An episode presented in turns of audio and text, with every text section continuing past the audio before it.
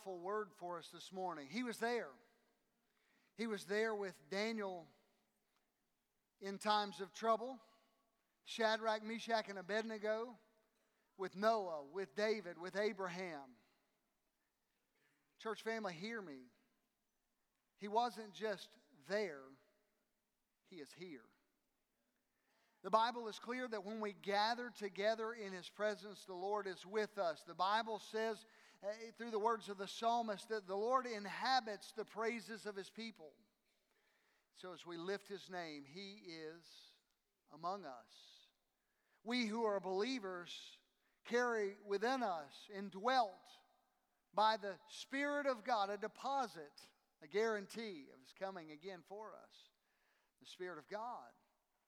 And so today, He is here. Let me ask you a very simple question What are you most passionate about in life? I know that this time of year, passions begin to flare about college football. I, saw last night people putting on Facebook and through text and otherwise that they were having heart palpitations, one way or the other, blood pressure rising, spirits and countenances falling. What are you passionate about? I know that this time of year, people get all excited and, and passionate about hunting and, and other pursuits. Maybe you're passionate about the holidays. I, I just couldn't wait for us to get past Halloween so we could start listening to all the Thanksgiving music, right? Isn't that what's next? No, we just skip right over Thanksgiving and Christmas is here. But, but what are you most passionate about? You know, when, I think about the whole football passion and craze, I, have seen this happen over and over again in my life. I have a, a dear friend who, while he was in college, was the manager of the team. And I will leave out all team names, but his team often played another team that I am particularly fond of. And he would call me because they always play the weekend of my birthday. Now, some of you are starting to figure some things out. Yeah, that game was played last night. But he would call me and say, I've got tickets waiting for you at will call, whether it was at his home stadium or the home stadium of the team that I like. And I would always go. But the one problem was that the tickets were right in the middle of the parents of the team for which he was the manager, not the team that I supported. And I'll never forget, there, was, uh, there were several occasions, but one in particular. Uh, the, the team that I was supporting, rather zealously and excitedly, I stood up and I jumped and I cheered, and I was the only person standing with about 10 sections of that stadium. And I began to look around. And a fella tapped me on the shoulder, and he was a great big guy. And he, I looked, and he was clad in the colors of the opposite team, and his wife was next to him with a button about that big with their son's face on it, and it had his football number. He was right down there on the field. And he looked at me and he said, Son, where'd you get that ticket? And I said, It was a friend of mine. And he shook his head and said, He was no friend of yours. and for the rest of that day, he was in my ear. I mean, he gave me grief. I said, I'll stay at home and watch this at home. I don't need to take that kind of abuse and, and pay for it. But it was just fun to be a part of. I, I have seen strangers hug one another in football stadiums and high five people that they don't know and get all excited in the zeal and the passion and the excitement of, of following our teams. What I want to talk to you today about is being awakened to love loud. I want to talk about a spiritual awakening, a, a missional awakening, a, a, a, Jesus awakening, if you will, to, to really consider what it means to live out our faith. And, and this was spurned by two things. One, uh, the president of our International Mission Board, Dr. David Platt, years ago, before he was in that role, pastored a church in Birmingham. And, and for a year, they read a prayer together. And in just a few moments, we'll read that prayer. But that really excited me. I, I was reading in one of his writings, so I've borrowed this morning part of my outline from that prayer that Dr. Platt put together for the church at Brook Hills in Birmingham. But I also was reading this week and I read the words of Jonathan Edwards. And I want to put this quote on the screen.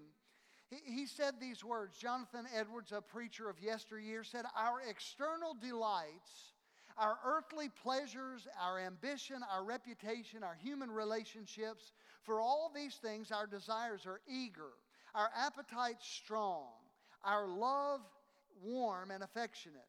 When it comes to these things, our hearts are tender and sensitive, deeply impressed, easily moved, much concerned, and greatly engaged. We are depressed at our losses, and we are excited and joyful about any worldly success or prosperity. But listen to these words. But when it comes to spiritual matters, how dull we feel, how heavy and hard our hearts. We can sit in here at the infinite height and length and breadth and love of God and Christ Jesus, of His giving His infinitely dear Son, and yet sit there cold and unmoved. I don't know about you, but let the weight of those words sink in just alone. I, I, shuddered as I read that this week because I find myself sending text and, and talking smack with other friends about football and, and other pursuits and being zealous about things. And, and I find myself excited when my team wins and depressed when my team loses. And, and worldly passions seem to just raise our level of engagement.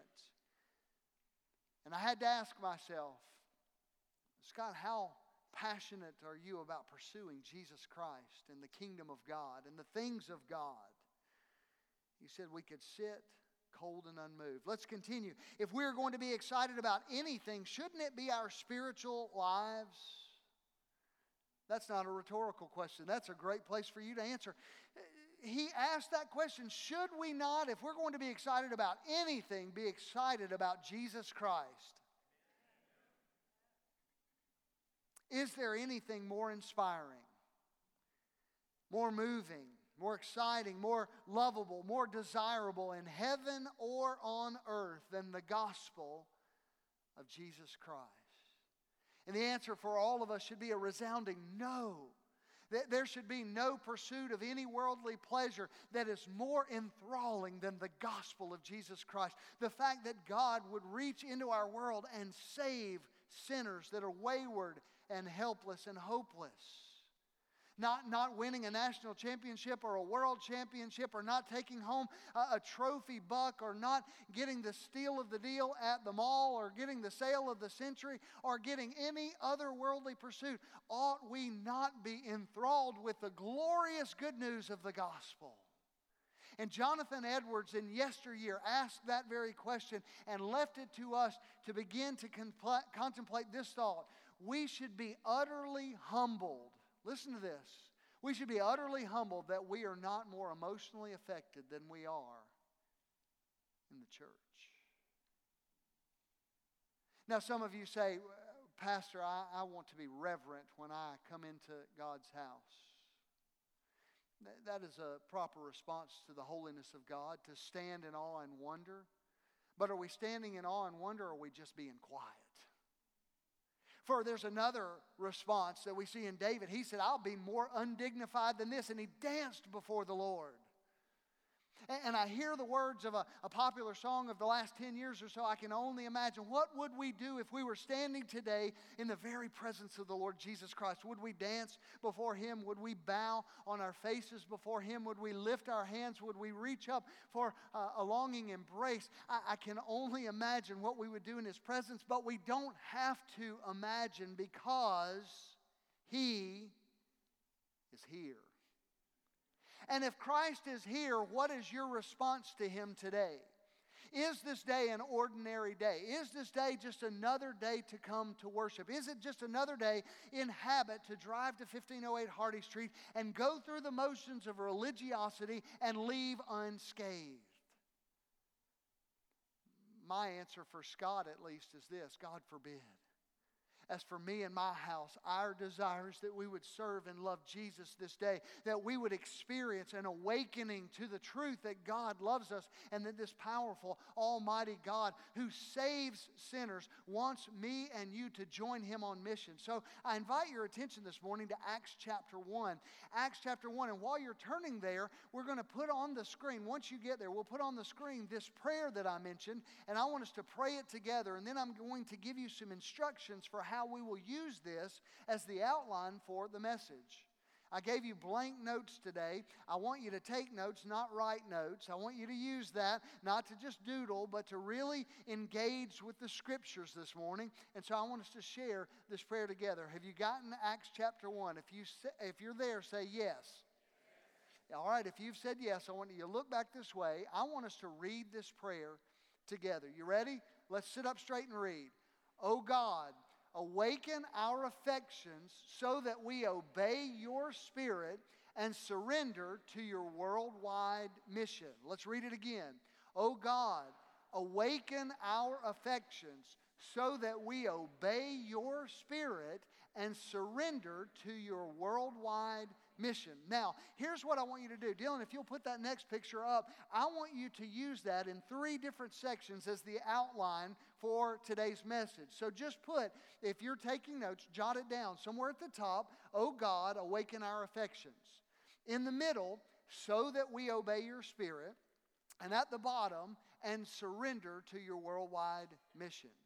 We're going to draw this directly from the text. This is not from David Platt. It's not from that prayer. It's not just from our focus. This is drawn from what we see in Acts chapter 1 and Acts chapter 2 as we see Jesus ascending back to the Father and leaving the Great Commission, leaving this focus of Acts 1 8 of us being a part of what he desires to do.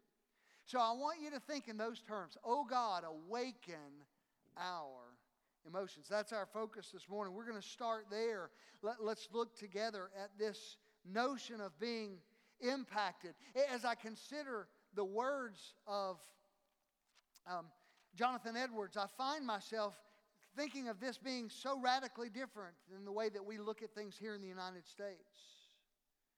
My prayer for Hardy Street Baptist Church this morning is that every other affection, every other emotion, every other passion would, would find itself subservient to an awakening to a passion for the glory of God. That God, even this morning, would open our eyes and our hearts and our minds to a kingdom focus, that we would be awakened to love louder than we've ever loved before, that you would live your life on mission, that you would no longer simply come to church you would be a part of all that God would desire, that you would abandon yourself, that we would abandon ourselves individually and as families, and corporately as a church, that we would abandon ourselves to advancing His kingdom right here in Hattiesburg like never before.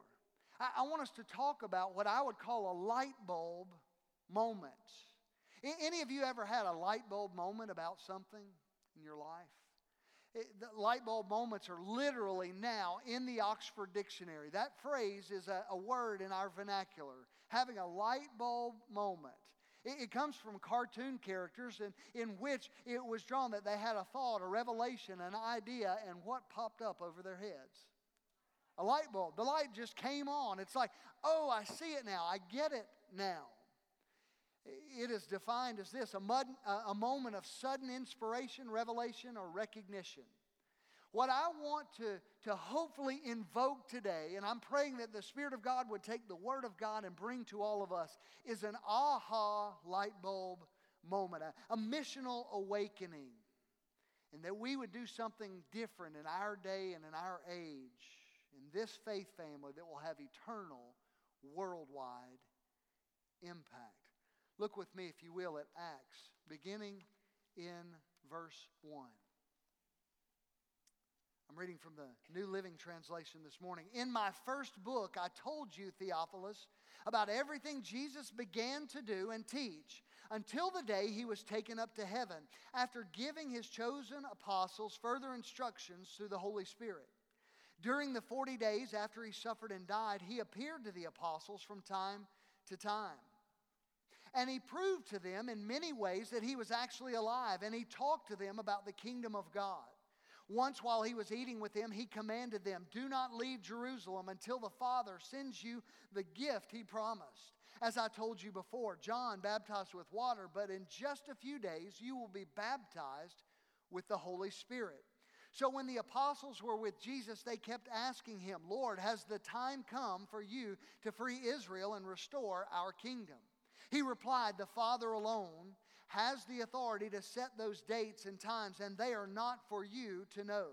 But you will receive power when the Holy Spirit comes upon you, and you will be my witnesses, telling people about me everywhere in Jerusalem, throughout Judea, in Samaria, and to the ends of the earth. After saying this, he was taken up in a, into a cloud while they were watching and they could no longer see him. After they strained to see him rising into heaven, two robed men stood suddenly among them. Men of Galilee, they said, Why are you standing here staring into heaven? Jesus has been taken from you into heaven, but someday he will return from heaven in the same way that you saw him go. May we pray together. Father, I pray that you would add understanding and blessing to the reading of your word. I pray that you would help us this morning, Lord, to get a glimpse of your glory and that you would awaken us to love loud. And we pray it in Jesus' name. And all of God's people together said, now, we need to get a hold of what Luke is saying here. Luke wrote this book of Acts. This is the second book that Luke has written. He wrote the book of Acts after he wrote his former work, as we just read. He said, Theophilus, in my former book or in my last book. Now, any of you want to take a guess at what the first book that Luke wrote was? Luke, very, very good. We have astute Bible scholars in our midst this morning. Luke wrote the book of Luke. And in that book, he ended it in chapter 24 the exact same way that he picks up in Acts chapter 1. Jesus is ascending to the Father, Jesus is giving instructions. He has been resurrected to new life, and the apostles have seen him. It's critical for us to understand the growth of the New Testament church in its infancy. It grew exponentially and it grew through martyrdom. Why? Because they said, We don't care what you want to do to us. You can do whatever you want because we know Jesus is alive because they understood clearly. They had seen him, they had touched him, they had spoken with him, they had eaten with him, they had invested time with him over the course of time between his resurrection and his ascension. I believe that the Church of the Lord Jesus Christ today could get a, a good refresher course in the reality that Jesus is alive. If Jesus is alive, our churches ought to be alive. Amen? I mean, what greater news to tell the world that death has been conquered? I've spent a great deal of time with people over the course of my pastoral ministry who have feared death. Spent time last night with Jerry and with his kids. They, they have no fear of death because they understand something clear. They know one who has conquered death. I, have a, a dear friend who got saved not long ago, and he recounted to me that as a child, as an 8, nine, ten year old, that he was scared to death of death. That, that he couldn't sleep at night because he was worried about their house catching on fire. He was worried about some uh, storm coming. And, and he had had some traumatic loss in his life. He'd lost a couple of loved ones that were close to him, and he was fearful of death. I would imagine that if you're honest with yourself, at some season of your life, you have come to grips with fear over the idea of death. But Jesus has conquered death, and the apostles had experienced the resurrection, and therefore we see them boldly proclaiming him as Lord of all. And we see them going to their deaths at times because of the sword and because of persecution, but the, the focus of their lives was that they would live with him forever. Now, I want you to see something that's very, very important. I want you to go back to verse 1 and let's really grab what Luke is saying here. There's one word I want you to see. Um, I want you to circle it, in fact. As you go back to Acts chapter 1, he says, In my first book, I told you, Theophilus, about everything Jesus began. I, I've put it in bold red letters up here. I want you to circle that word in your Bible, unless you're looking at your iPhone or your iPad. Don't try to write on that or if it's not your Bible, don't write in somebody else's without permission. I want you to circle that word. I want you to look at that word with me. Jesus started to do some things. In the beginning, those things were started, but he's going to continue them. The implication of the book of Acts is all the way through Acts 28 that those things that Jesus started are going to continue. But here's what I want you to see. In chapter 1, something unique happened. We just read about it. Where did Jesus go? This is audience participation time. Come on, church, get with me. Where did Jesus go? He went back to heaven. He ascended to the presence of the Father. There were angels there that said so. Why are you staring at the sky? Why are you looking upward? Jesus has been taken from you to the Father. So here's my question to you. If Luke is saying to Theophilus and to us, I'm writing to tell you about all the things that Jesus had begun, and now I'm writing about the things that Jesus will continue, but Jesus is no longer in the picture. You see, after this verse in chapter 1, we hardly see Jesus through the book of Acts.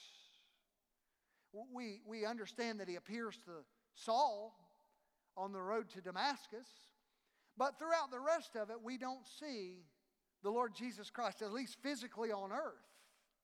So, how is he going to continue? This is the whole point of my sermon this morning. Everybody, look this way.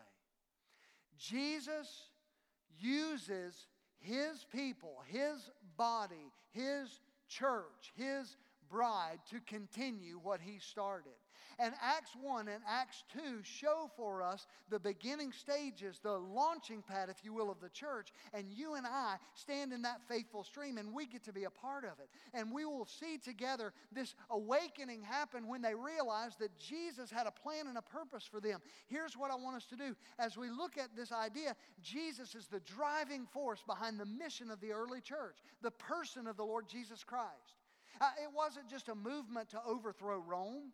It, it may have started that way in some of their minds, but now it is a movement spiritually to see people, for the glory of God, radically surrendering their hearts and their lives to Jesus Christ to experience His salvation.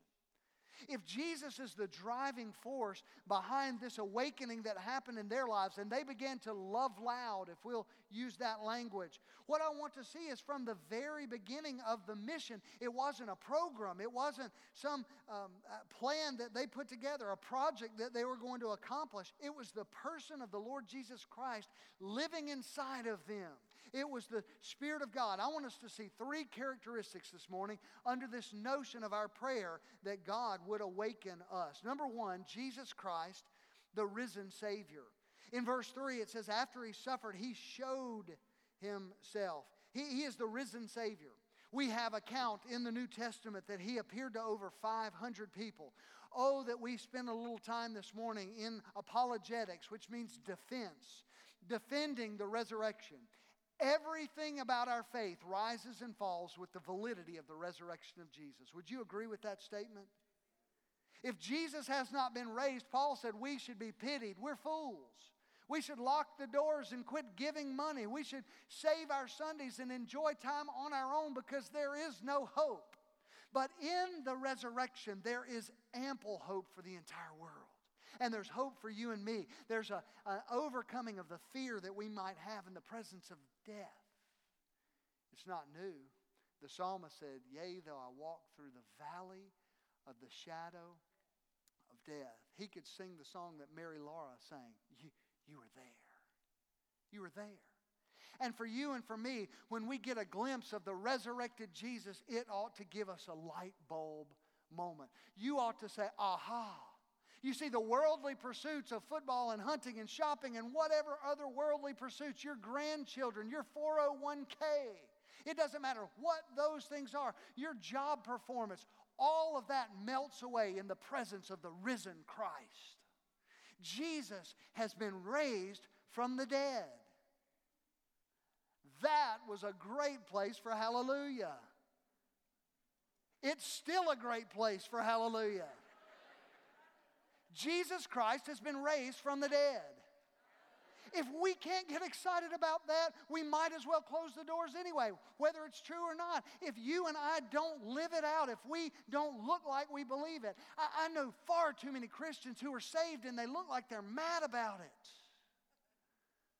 Jesus is risen indeed. He's the risen Savior. We see it several times in this passage, but secondly, I want you to see this He's the exalted Lord. Directly from our text. We begin to see this notion that Jesus Christ is for us, not just the resurrected Savior, the risen Savior, but He's the exalted Lord. He ascended into heaven where He is at the right hand of God the Father. And He eh, was giving gifts, bestowing grace upon His people. He is the exalted Lord. It's the same picture we get in Philippians 2 that He had emptied Himself and yet He was exalted, and one day every knee will bow. This was huge in the, the, the early church. They were about to face difficult times, and in facing difficult times, they recognized Jesus is sovereign.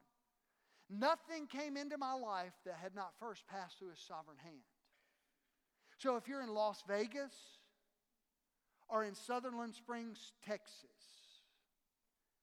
Jesus is still Lord.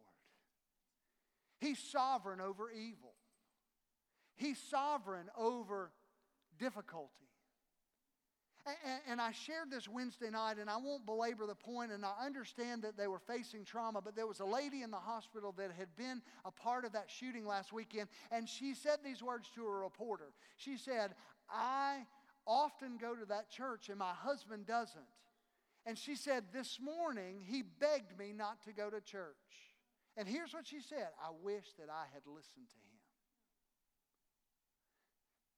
Maybe if we're honest with ourselves, you, you would say, Well, I, I, I'm fearful to be here this morning. I'm fearful to be in a group of people. Maybe if you're honest with yourself, you, you say, I'm just not sure what this world is coming to. Well, I can assure you it's not a what, it's a who. We know what this world is coming to, but it's, it's because of who is coming to this world. The world is coming to its end, which is in Jesus Christ. The gospel will be preached to all nations, and the Bible says then the end will come. And it's the end of all the other kingdoms of the earth. Every kingdom of this world will be folded into the kingdom of our God and His Christ. He is sovereign, He is Lord of all. And that point, every knee will bow, every tongue will confess that Jesus Christ is Lord. And so, for you and for me today, we don't have to shrink back in fear. We can have a missional awakening, an awakening to love loud, and say, I- am going to go to church. I, know people who are scared to death to get on airplanes because they say, I, I you know, I, I just don't know that I want to fly. And I've said, well, you know, what if it's not your time? And they say, well, I understand that, but what if it's the pilot's time?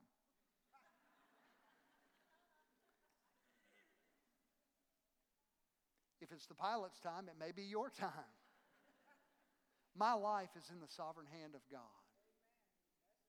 My days are numbered in His infinite mind.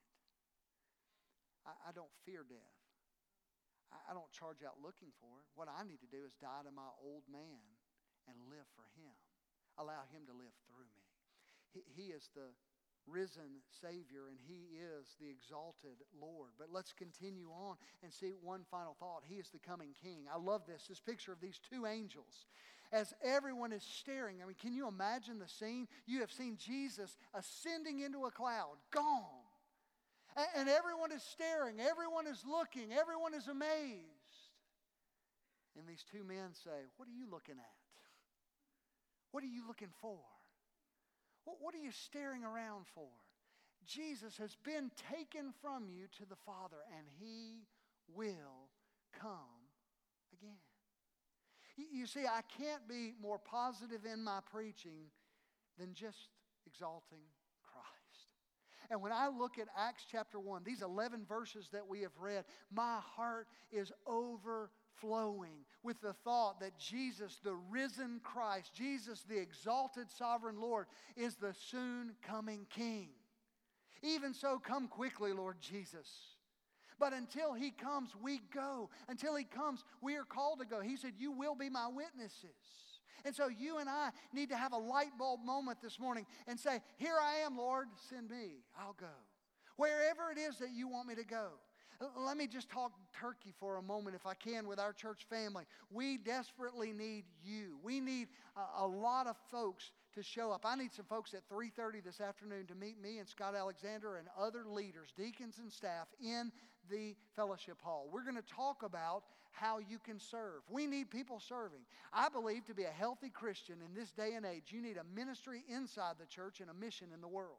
I think you need to find something that you can do here, whether it's greeting or ushering or singing in the choir or helping in the office or being part of security or changing diapers. And some of you say, That is not my spiritual gift, Pastor. That's fine. There are other things to do.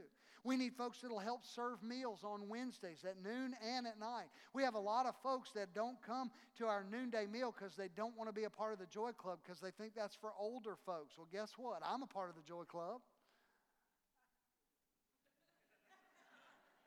Some of you are saying, Yeah, I know, Pastor, you're old. Well, that's it is what it is. Look out, Scott Pittman. That's the, the most misplaced amen I've heard all morning. I haven't gotten them when I needed them, and Scott Pittman's going, Amen, the pastor's old. I give up.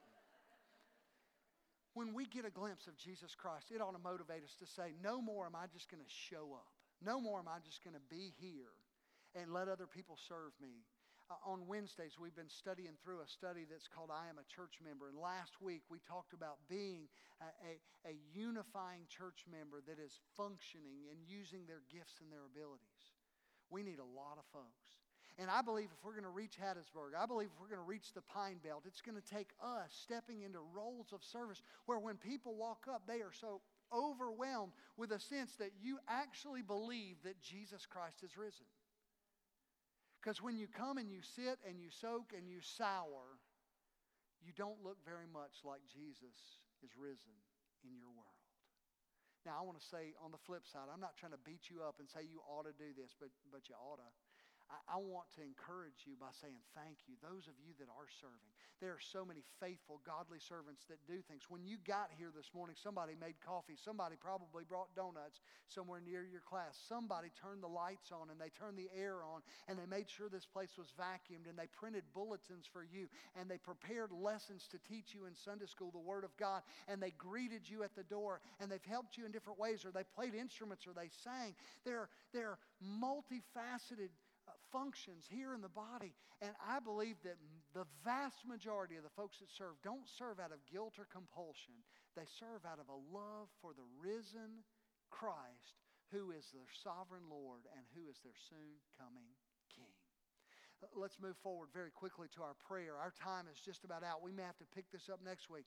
The first part was, Oh Lord, awaken our affections. Why? So that we may obey your spirit. Say that word, those words with me so that we obey your spirit. You see, the Spirit of God, if we were to go on into chapter 2, we see Pentecost happening, and they waited, and power fell upon them, and we see an amazing sight. In chapter 2, it's a very familiar passage. They hear in their own heart language the message of the gospel. They see flaming fire uh, that tongues of fire, that, and, and they hear people that could not speak languages 30 seconds before could speak known languages. This wasn't gibberish, this was known legitimate languages, and God brought together a powerful thing. Oh, I wish that we had just a, a little while to investigate this. Pentecost, 50 days after the Passover, it was a celebration feast and they gathered together, but it's deeply rooted in the Old Testament. We see a, a, we hear the sound of a mighty rushing wind. That takes me back to Ezekiel. In the valley of dry bones, God draws those dry bones together and He puts sinew and flesh on them and connects them together and breathes His Spirit into them. We see the wind, the, the breath of God. And then we see fire. If we were to go back when the Pentecost was a celebration of when God gave the law. And when God gave the law up on the mountain, we see that there was fire there, and the people were frightened, terribly afraid of the presence of God because of the fire. And here they weren't afraid, they were drawn to it. You see, something new happened in the Spirit of God. In the Old Testament, the Spirit of God rested upon people, and now He would rest in people as He indwelled them. And the Spirit of God indwells believers and that ought to be a light bulb moment. You go, I have the Spirit of the living God in me. And He gives me the ability to do two, uh, three things to obey God's commands. This is just right there, hopefully, in one. Yes, I, I got them all together. You may want to scribble them down. The Spirit of God helps me to obey the commands of Christ. The Spirit of God helps me to fulfill all of God's purposes, and it ultimately leads me to the place of, of experiencing God's presence. You see, the Spirit brought them together, and now they are in the presence of God. What a powerful thing. Oh, that we would get a dose today of the truth of this reality. We don't need some emotional experience. We just need God to awaken our senses so that we would obey the Spirit of God and then ultimately we would surrender to the worldwide mission of God. There's our prayer. Oh God, awaken, awaken our affections so that, why? We would obey your Spirit and that we would surrender to your worldwide mission. Church family, I'll close with this. Some of you have no joy in salvation. You, you are not living out the level of privilege that you have. I want to invite you today to just contemplate the risen Christ who is the sovereign Lord, who is the soon coming King. And I want you to surrender yourself to the Spirit of God so that you recognize that only He, through His power, can enable you to experience the presence of God, to fulfill the purposes of God, and to obey the commands of God.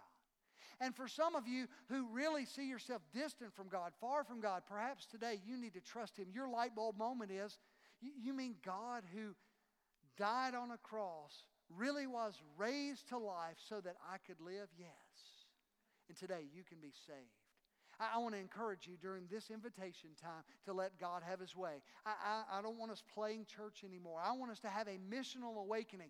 This community needs us to love loudly. This community needs us to know, they, they need to know that Jesus is alive, and the only way they'll know it is if we show it. Because His Spirit through us is cooperating in this. Jesus began these things, Luke said, and now He continues them through us in the power of the Holy Spirit. Maybe you need to come to the altar and say, Lord, what is it that you want me to do right here through this church? And what mission in the world do you want me to be a part of? Let God have His way. We're going to have our prayer team down front, our encouragers. They would love to share with you whatever decision you have. They want to pray with you and take God's word and just spend time with you and encourage you. And so I'm going to ask them to come forward as our musicians do. I'm going to ask everyone to stand. And while you're standing, I'm going to pray. Father, we pray even now that you would have your way in this service. Bless this time, Lord. I, pray that there would be light bulb moments in this service, that we would leave forever changed. And I pray it for your glory in Jesus' name. Amen.